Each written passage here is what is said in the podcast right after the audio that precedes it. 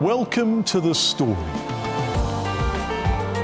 a TVNZ podcast which takes a story that's been in the news and looks at what's behind it. I'm John Campbell. Hello, John. I'm Nicole Bremner. I'm a 6 o'clock news reporter. Concern is mounting over a recently funded antidepressant, with a growing number of patients reporting life-threatening side effects. And how did you find out about the story, Enlafax, and the people for whom it's not working? OK, well, we were contacted by a group of patients. That's how it first came to our attention. There are a group of people...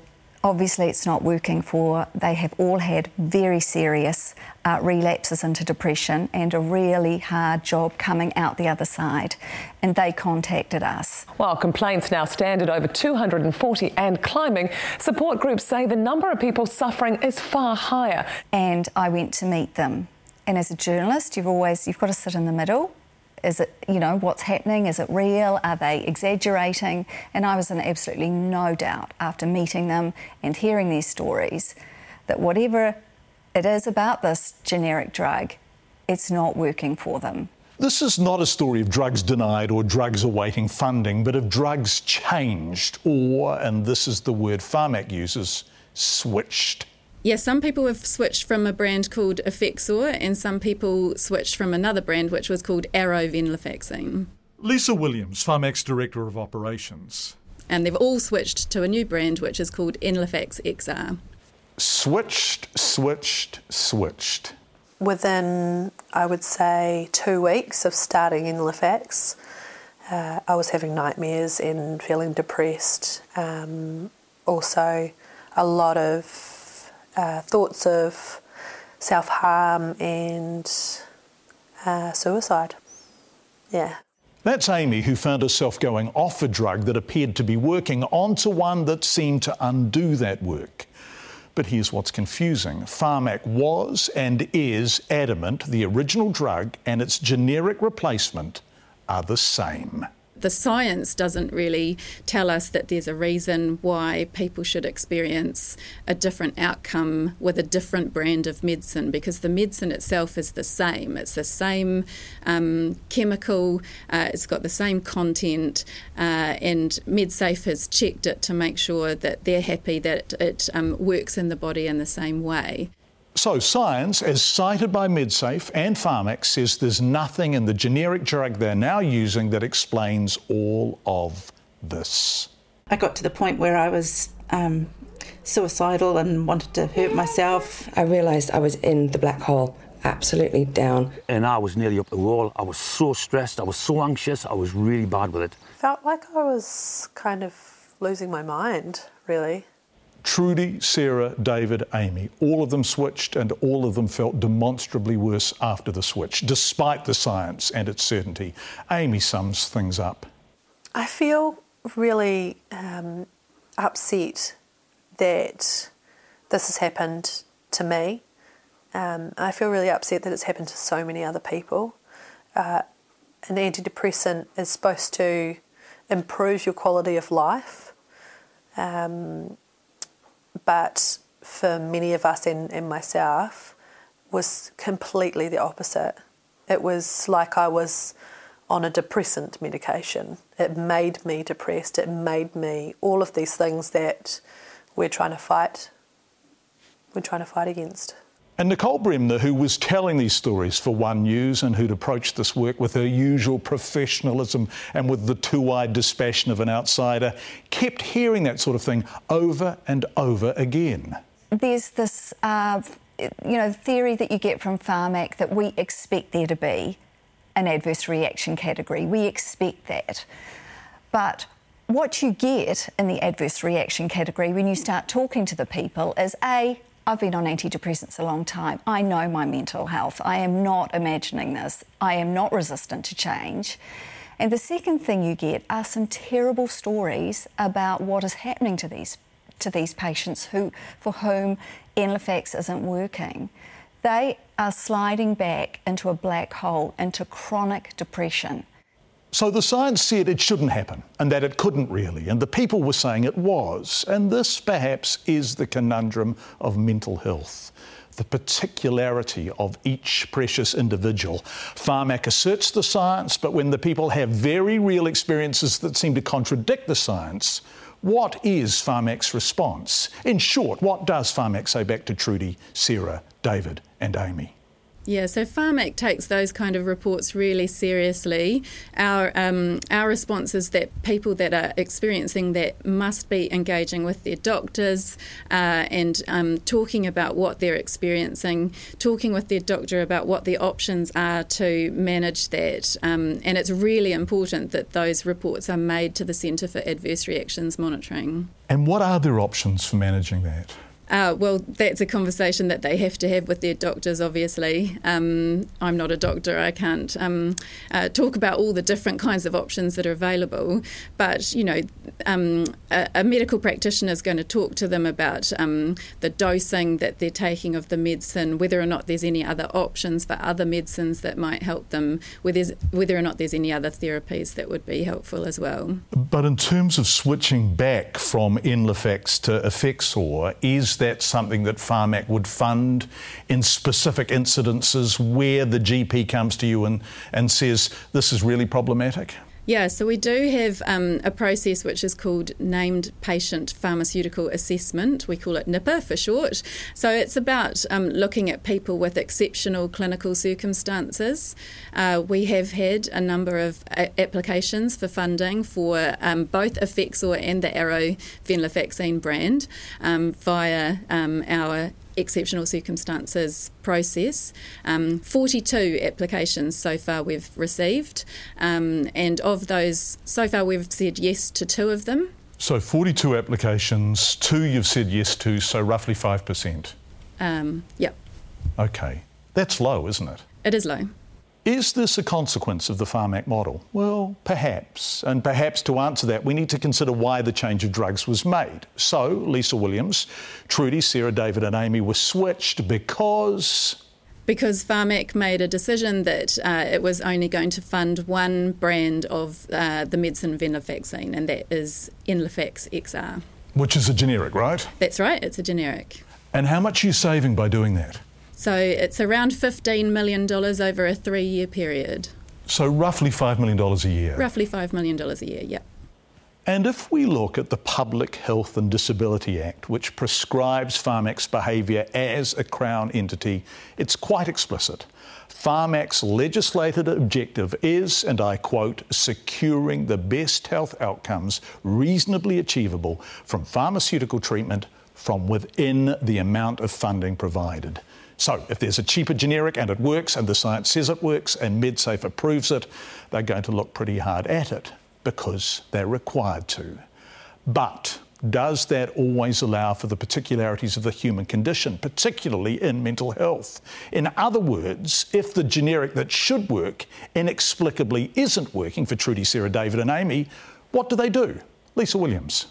Yeah, well, look, the experience that they're having is real, and Pharmac wouldn't want to minimise the fact that they are experiencing that. And our recommendation is absolutely they need to be engaging with their medical practitioners around that to see what the options are available to them. Okay, and that's the second time you've said that. What are the options available to them?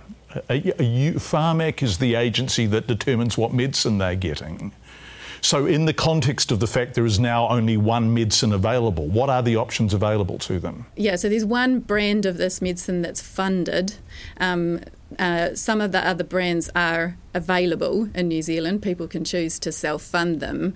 But, you know, obviously we want to ensure that there are funded medicines available for people to use. So there are a range of other antidepressants that people can try. Those may be some of the conversations that people would be having with their doctors as well. So if, to quote the Verve, the drugs don't work, you go back to your GP or your psychiatrist if you have one, and then what? And here's where Pharmac begins potentially to look a little bit stubborn. If they've switched people to the generic, why should GPs inherit any problems? Later, I asked Lisa Williams about exactly that. But first, their rock and a hard place position, as summarised by a psychiatrist who's seen the impact of switching to the generic drug on some of his own patients and who has encouraged some of them to switch back. So, a Pharmac ally? Nope. It's a very difficult situation for Pharmac. I don't think they're anywhere near a malevolent organisation. They've got a difficult job. You know, they're trying to get the best healthcare to the population on a relatively small budget. They rely on what they see as being the best evidence, and they will preferentially fund a cheaper formulation if they feel as though it's effective. And that's the feedback we keep getting, that the Pharmac model, value, efficacy, approval, works well as science, but mental health isn't generic. It can be very person-specific. The difficulty is that what shows up on a piece of research may very well not translate into what happens when you're sitting in a clinical consultation with somebody. Let's broaden out, way out. Our suicide rate, I do not need to tell you, is shameful, but we also know that there has been a huge stretch on services in terms of demand. On the 23rd of January this year, the Prime Minister announced an inquiry into mental health and addiction issues and services in this country. This is a very personal issue for many, many New Zealanders. It is, of course, profoundly so.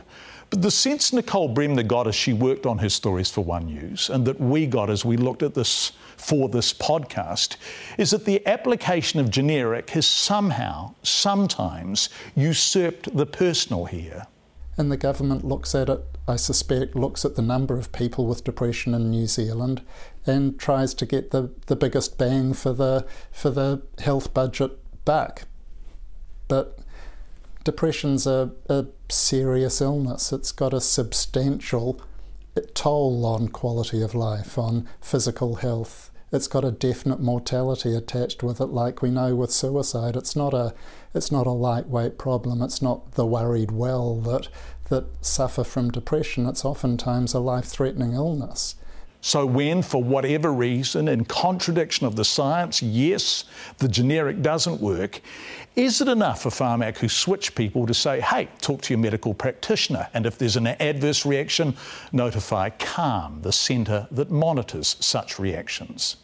Just personally from my practice, I've become a little ground down by what I see as being a lack of response or a lack of change in the process. Amy made the change herself. She saw one of Nicole Bremner's stories on One News, took herself off the generic and self-funded a return to the drug she'd been on. Yeah, and within 3 days I started to feel myself again, started to feel normal, got out of bed, had a shower, did the dishes. I actually baked some cookies and stuff, yeah, so, yeah. Antidepressants are far from miracle treatments. They're not cures. But I'd like to know that I can have some confidence in what I prescribe to somebody who's got a significant illness. People are describing thoughts of suicide and thoughts of self-harm, and this is a big problem in this country at the moment. And I just wonder how long we require people to participate in a Pharmac prescription when they are that vulnerable, before we say, actually, we're prepared to put you back on the drug that seemed to be working better for you. And it's extremely concerning, John, that people are having those kind of feelings, and they absolutely must be engaging with their doctors or with suicide helplines, those kind of things, if that is occurring for them.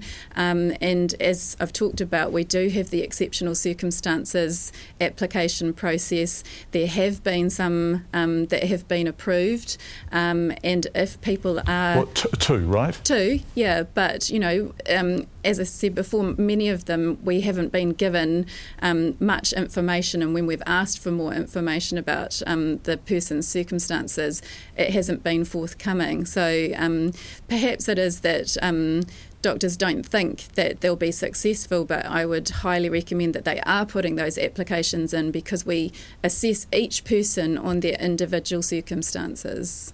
There isn't a suggestion here that Pharmac isn't doing the right thing by trying to get more bang for its buck out of the health funding dollar. You know, nobody's saying here they shouldn't be trying to get better value for money.